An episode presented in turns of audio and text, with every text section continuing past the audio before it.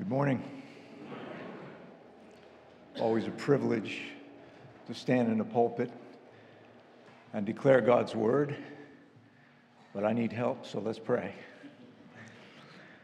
Father, we thank you for this reminder, this great reminder of your great love, which you have lavished upon us with your grace and your mercy giving us faith that we could believe that the blood of the Son of God could cover all of our sins.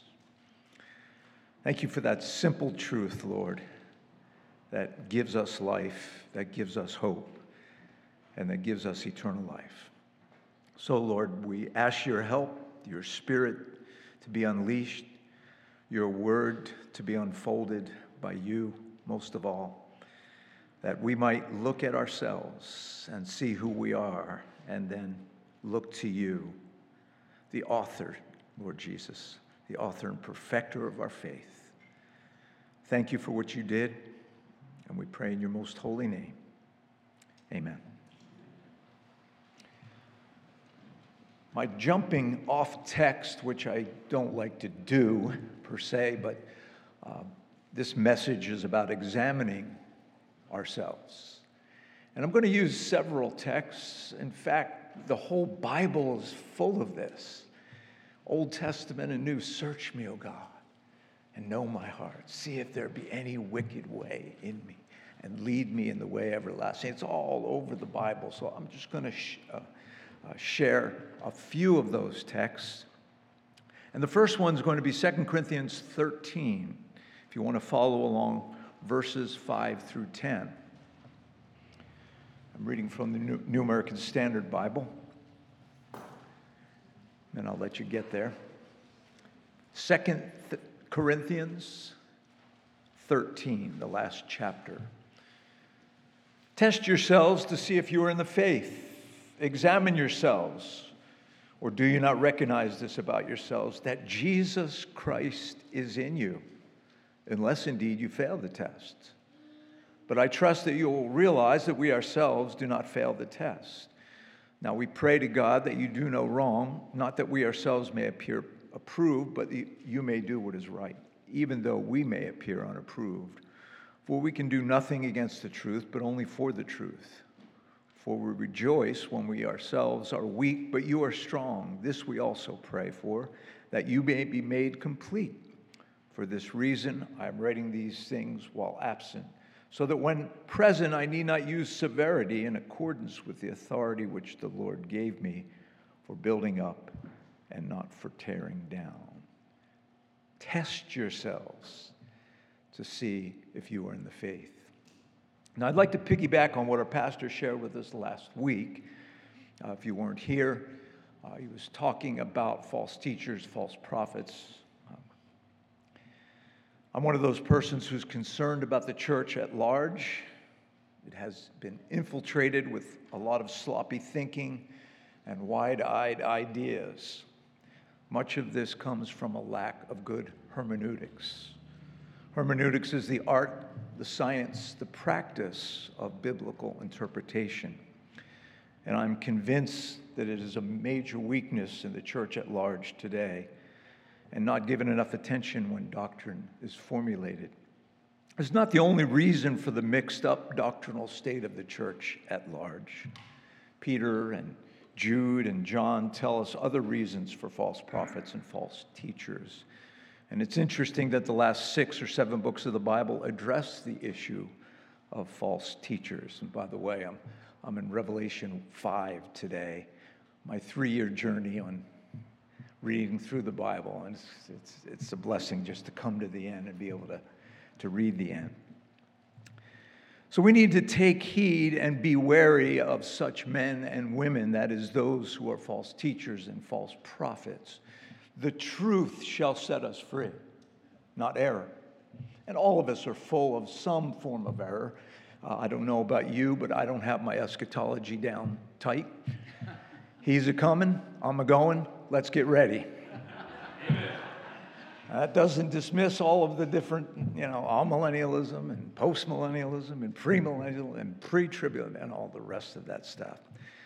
But my point is, we need to adhere to strict and good doctrine.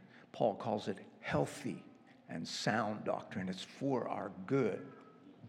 Charles Spurgeon once said discernment is not knowing the difference between right and wrong, it is knowing the difference between right and almost right.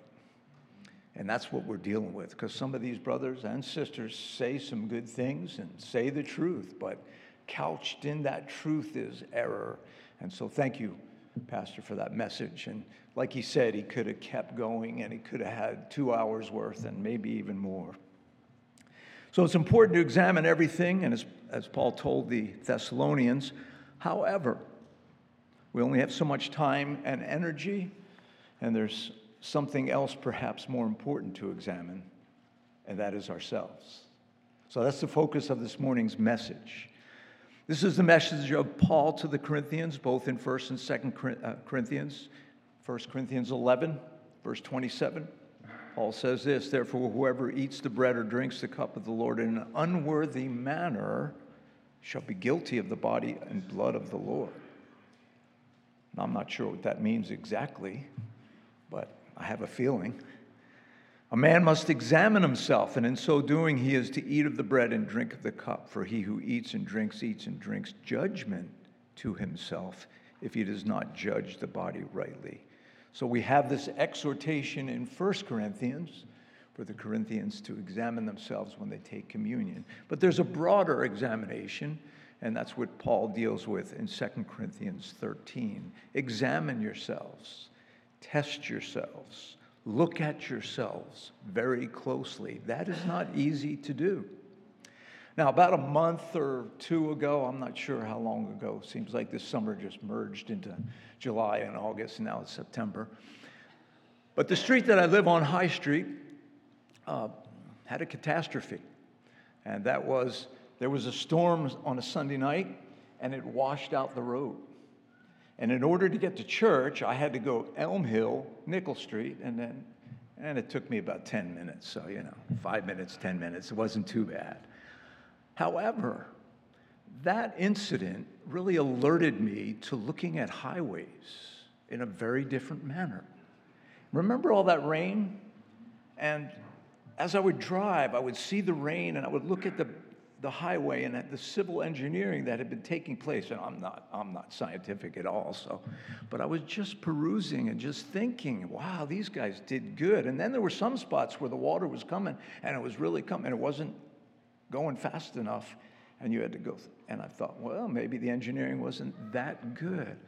And my point is this I don't look at highways and examine the roadway, but I did. How about you?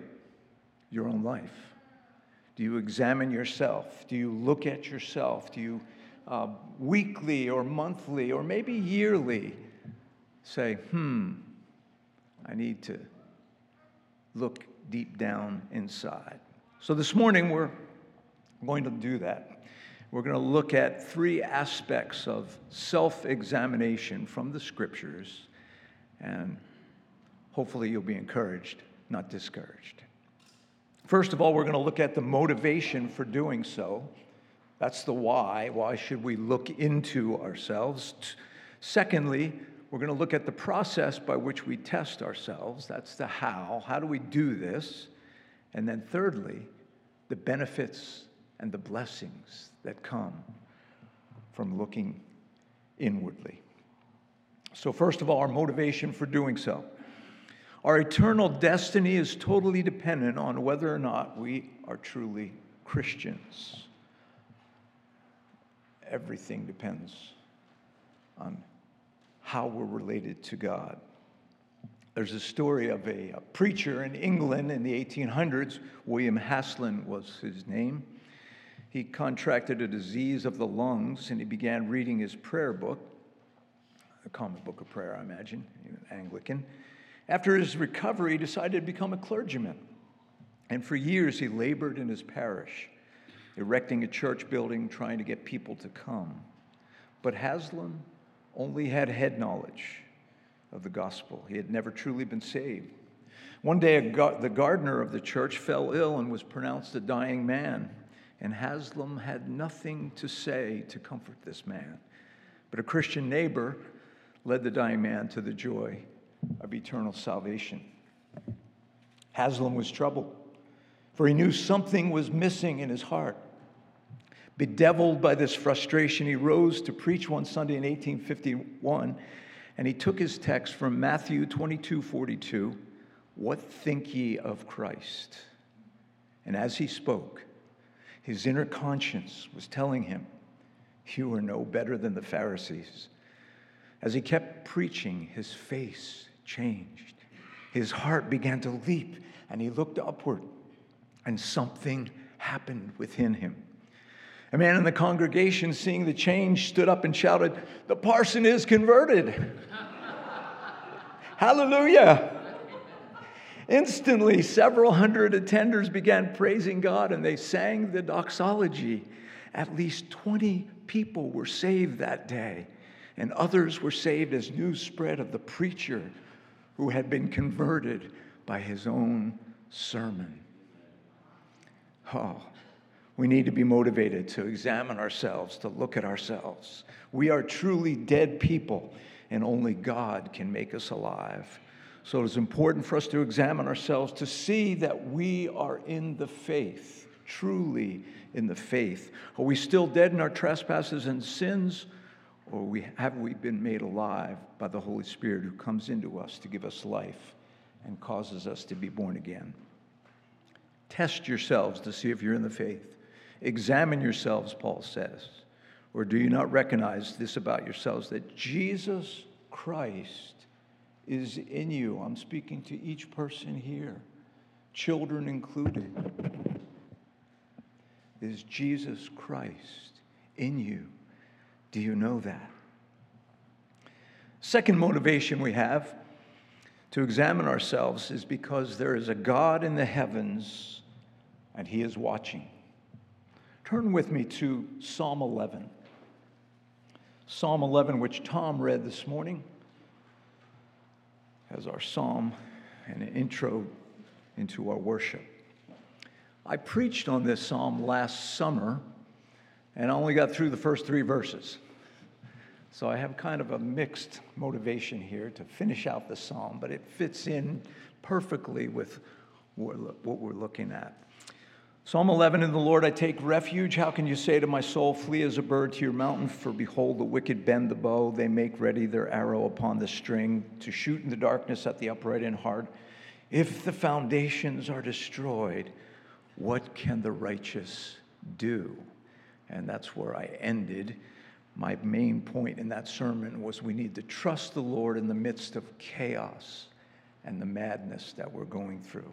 But there's a second part of the psalm and the reason we can trust in our God is because of who He is. So let's peer into the latter part of this psalm and, and just learn a few things about our God that motivate us to examine ourselves. The Lord is in his holy temple. The Lord's throne is in heaven. God is holy. He is separate from us. He is in a place separate from us. The angels adore him, the saints adore him. And if you read Revelation, they're worshiping him always, always, always. Now remember, God is everywhere, he's omnipresent. So that's hard for us humans to understand that he's everywhere. There's no place in the universe that his presence isn't. And yet, God is in the heavens, and his Son sits at the right hand of the throne of God. So God is holy. He's also omniscient. Look what it says His eyes behold, His eyelids test the sons of men. The Lord tests the righteous and the wicked. God sees. He sees into the deepest recesses of our inner soul. And so we should look there too. There's no hiding from Him. Adam and Eve tried. People try. We try but there's no hiding from God. So, what motivation if God sees all, then we need to look into our hearts. Remember Hebrews 4 12 and 13. The Word of God is living and active and sharper than any two edged sword, is able to pierce as far as the division of soul and spirit of both joint and marrow, is able to judge the thoughts and intentions of our heart. For there's no creature hidden from his sight, for all is open and laid bare to the eyes of him with whom we have to do. God sees our every motive, our every action everything within us. And so we're motivated, I think, as a reflection of being made in the image of God, to look at ourselves also, analyze. And then lastly, if you look at the last part of this psalm, the one who loves violence, well, verse 5 the Lord tests the righteous and the wicked. The one who loves violence, his soul hates. That's a strong word, not often used of God, but used enough.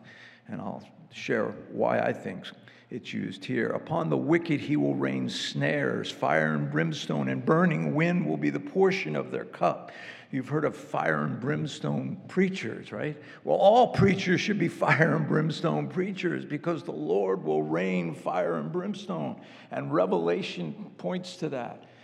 And there's a place for people who don't know Him, who are not saved, who have not received the gift of salvation. And so we need to fear him because God is just. He will mete out his wrath. It's a scary thought, and we need to take heed and fear him. Brenda's not here, but she memorized the verse that I asked you guys to memorize. She shared that with me. Proverbs 9 10. Children, say this with me, all right? There's not too many of you, but say it as loud as you can. I'm going to say it, and then you're going to say it. Ready? The fear of the Lord is the beginning of wisdom. Ready? The fear of the Lord is the beginning of wisdom, and the knowledge of the Holy One is understanding. Ready, children? And the knowledge of the Holy One is understanding. Let's all say it together, adults also. The fear of the Lord is the beginning of wisdom, and the knowledge of the Holy One is understanding. Now, what is the fear of the Lord? I think it's a reverence, I think it's a, a sense of His presence, His holiness, and we bow just like the angels, just like the saints in heaven. We're not afraid of God. John tells us in 1 John 4 18, there is no fear in love, but perfect love casts out fear, for fear has to do with punishment, and whoever fears has not been perfected in love. We're not afraid of God, but we fear him. It seems paradoxical. God is love. He's loved us, and yet we need to fear him because that's the beginning of wisdom. Even though we're not afraid of them yet, Matthew tells us do not be afraid of those who kill the body but are unable to kill the soul, but rather fear him who is able to destroy both soul and body in hell. Matthew 10 28. And the last little glimpse of the Godhead here He's holy, He's omnipresent, He's omniscient, He's just, He metes out His wrath. We need to fear Him. God is righteous. Look at verse 7. For the Lord is righteous, and He loves righteousness. The upright will behold His face. God is righteous, and we have the righteousness of Christ if we're truly saved. 2 Corinthians 5 21. He made him who knew no sin to be sin on our behalf, that we might become the righteousness of God in him. And that's why the upright will behold his face, because we have Christ's righteousness. This morning, my friend, I want to ask you examine your life. Do you have the righteousness of Christ applied to you? When God looks at you, does he see Jesus or does he see you? And if he sees you, you're in trouble. But you can take the righteousness of Christ upon you by saying, Yes, Lord. What we did in communion. Yes, Lord. I accept your gift. I accept your sacrifice. I accept what you did on that cross to pay for my sins, and I'm yours. That's all. And we have the righteousness of Christ. And so we're motivated to look at ourselves because there's a God in the heavens looking down, and because our eternal destiny is totally dependent upon our relationship with that God, Yahweh. Are you sons and daughters? Or are you illegitimate children who are his enemies and will one day incur his wrath? How you answer that question for yourself is the most important thing in the world. There is no more important question. That's motivation. Now let's look at the process. This is the how. How do we look at ourselves? You know, I, I, I have, a, I have a phone, and if I turn this on, I could look at myself. Now, when that happens accidentally, I turn it off real quick, put it in my pocket, because that's scary, all right? my students, they're always, you know, they're looking, making sure, you know, and all that stuff. Uh, yeah. Paul asks us, Did you fail the test? Well, what's the test? How can we measure up? How do we evaluate the state of our soul? Well, I want to begin by saying there are many ways to do this, and I'll go through a couple of them. But the most important and the first way that I want to address, the number way, one way, is to look at the Word of God. James tells us how to do this in the first chapter of the book he wrote, verse 21, if you want to turn to James 1 21. They didn't have these in those days, they had mirrors. And that's what he's going to use, looking at yourself. Therefore, putting aside all filthiness and all that remains of wickedness and humility, receive the word implanted, which is able to save your souls. Notice those words. But prove yourselves doers of the word, and not merely hearers who delude themselves.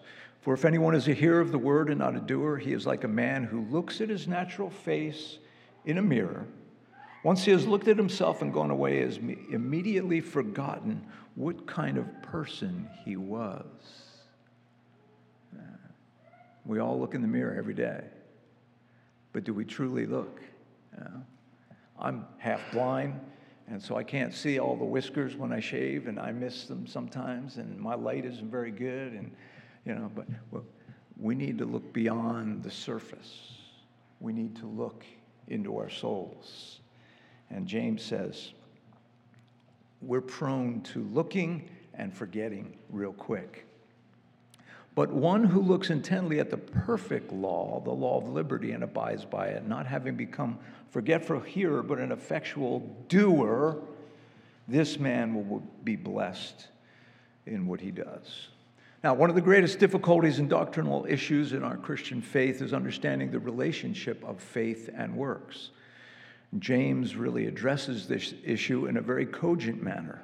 Martin Luther struggled with the book of James. I don't know if you know that. Um, and think about the context that he lived in. He, was, he, he had come upon Romans uh, 1 and verse 17 the just shall live by faith. I think he also saw it in Galatians the just shall live by faith. And he was troubled by what James, that faith without works is dead. Now, I want to put that in a personal context because it is a struggle, and I don't know if you struggle with faith and works. When I first got saved, 1971, I shared the gospel with my mom. And she was Roman Catholic, and at the time, very devout Roman Catholic. And so I shared the gospel with her. I said, Salvation's by faith, by grace. I don't have to do anything. God did it all. I received it, and it's mine. And here was her response So you can do whatever you want? Now, I don't know if you got that, Tom did, but it was very profound of her in many ways because some Christians, they, they call them, uh, what do they call them? Antinomians? Yeah, that's it. Uh, they believe that following the law isn't important. Right? That, that's long ago and far away, but it shows up not with that name, but with that practice. Um, but mom's question was poignant. And so I said to her, Mom, no, uh, that's, that's not true, but uh, I, I was a very young Christian, so I didn't really know how to answer her. And now, 50 years later, my mom came to know the Lord. She knows what salvation by faith is. And one time I shared with her a verse from Timothy there is one mediator between God and man, the man Christ Jesus. She had never seen that verse in her life. And she said, Wow. And so Mary and the saints and the angels, and she realized, so there is hope for Catholics. I was one. Share with them. Um, Luther had the same struggle. Faith is shown by works. What, James? Come on. I just learned that I was saved by faith, and that's a struggle. Well, Luther considered Hebrews, James, Jude, and Revelation to be disputed books. Some say this, which he included in his translation, but he placed separately at the end of his New Testament, published in 1522. Charles Ry, uh, Ry, uh, yeah, Ryrie uh, counters this claim and says that Luther did not reject James as non canonical, but he did have different thoughts about James. And he said about James' epistle, it's a perfect straw epistle compared with Romans and Galatians and Ephesians, for it has nothing of an evangelistic mindset in it. And that was Luther's. Well, problem solved, right? Ephesians 2 8 9. Not just 8 9, but 10. Anyone quote that for us? For by grace you have been saved through faith, and that not of yourselves. It is the gift of God, not as a result of works, lest any man should boast. But then most people forget. Verse 10 For we are his workmanship, created in Christ Jesus for good works that God prepared beforehand that we should walk in them. Now, Jesus put it in a different way.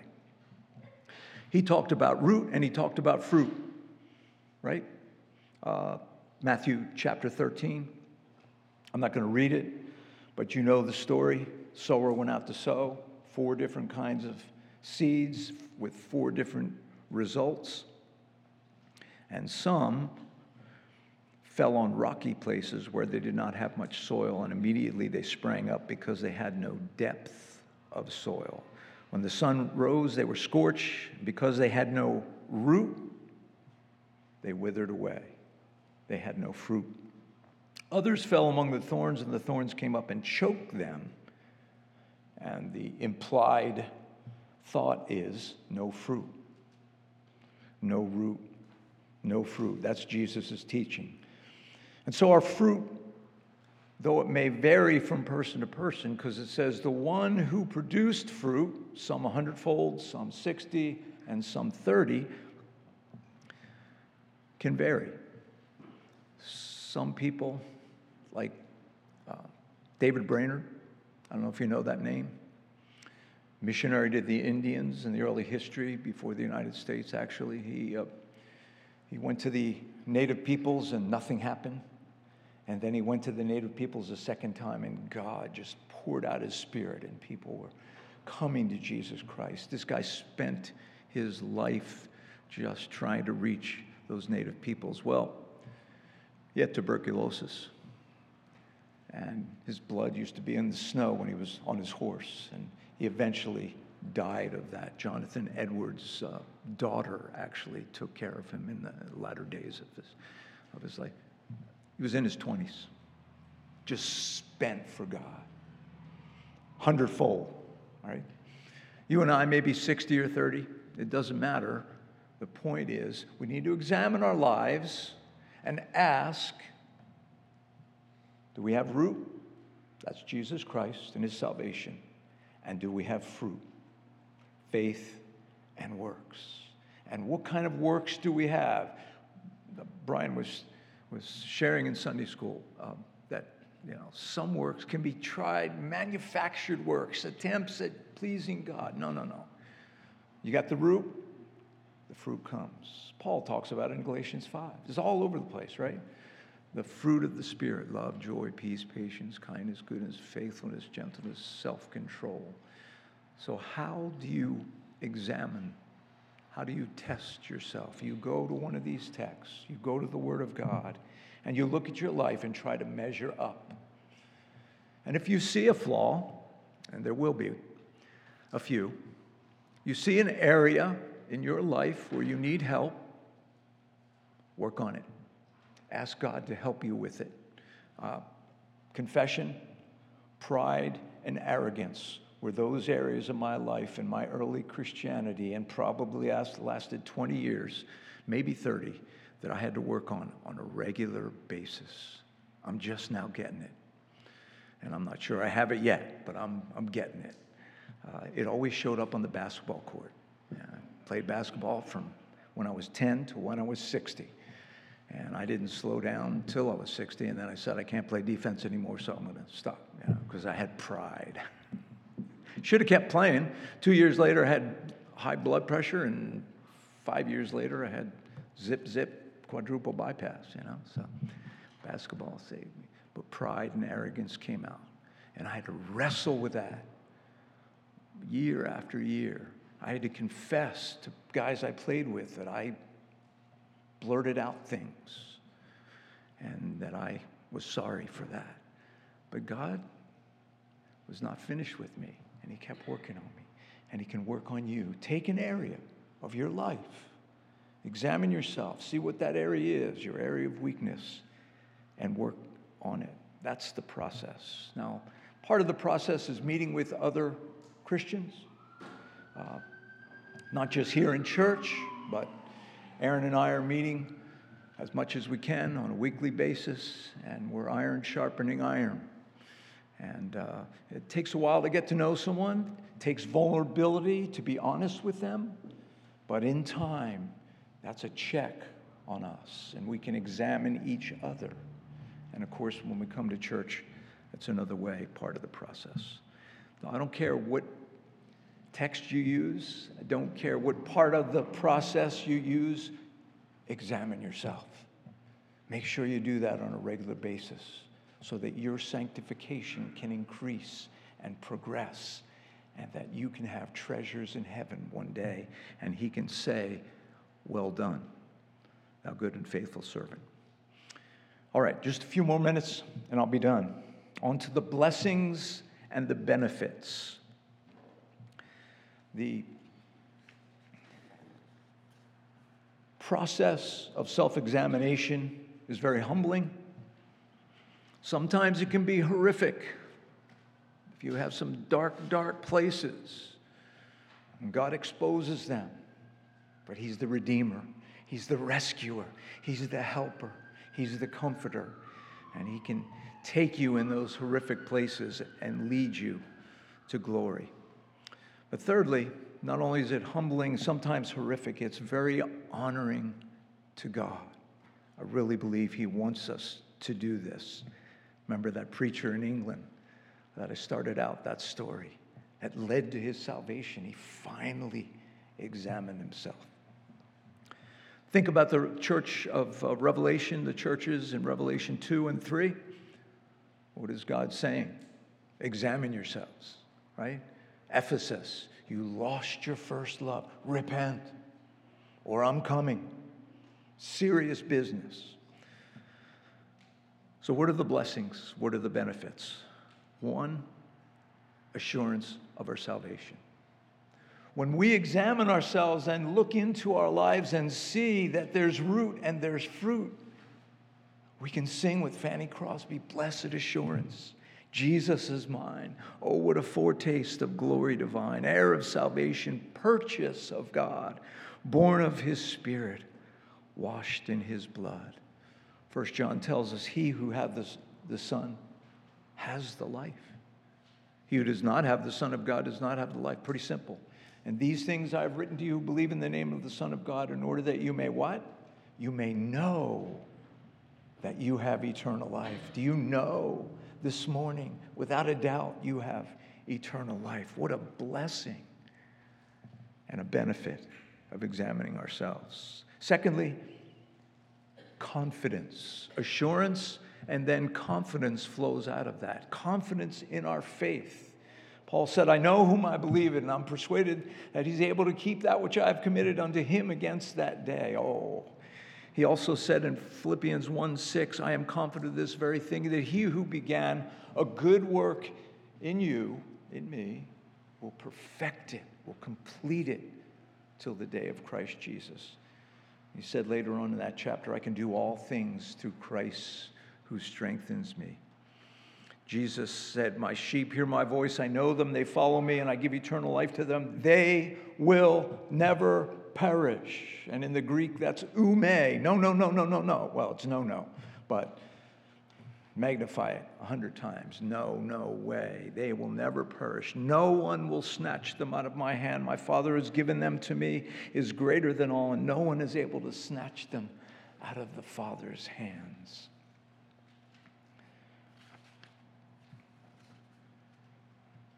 confidence. Do you have that?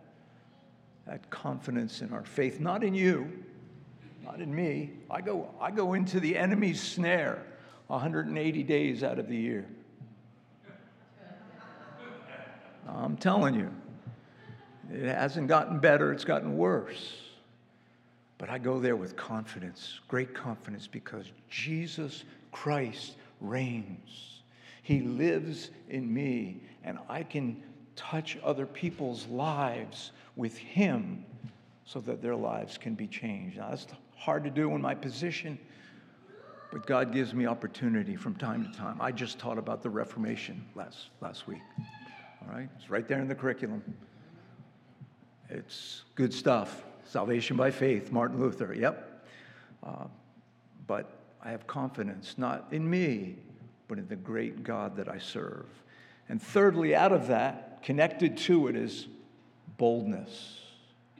When you and I examine ourselves, we make sure who we are in Christ. We pass the test.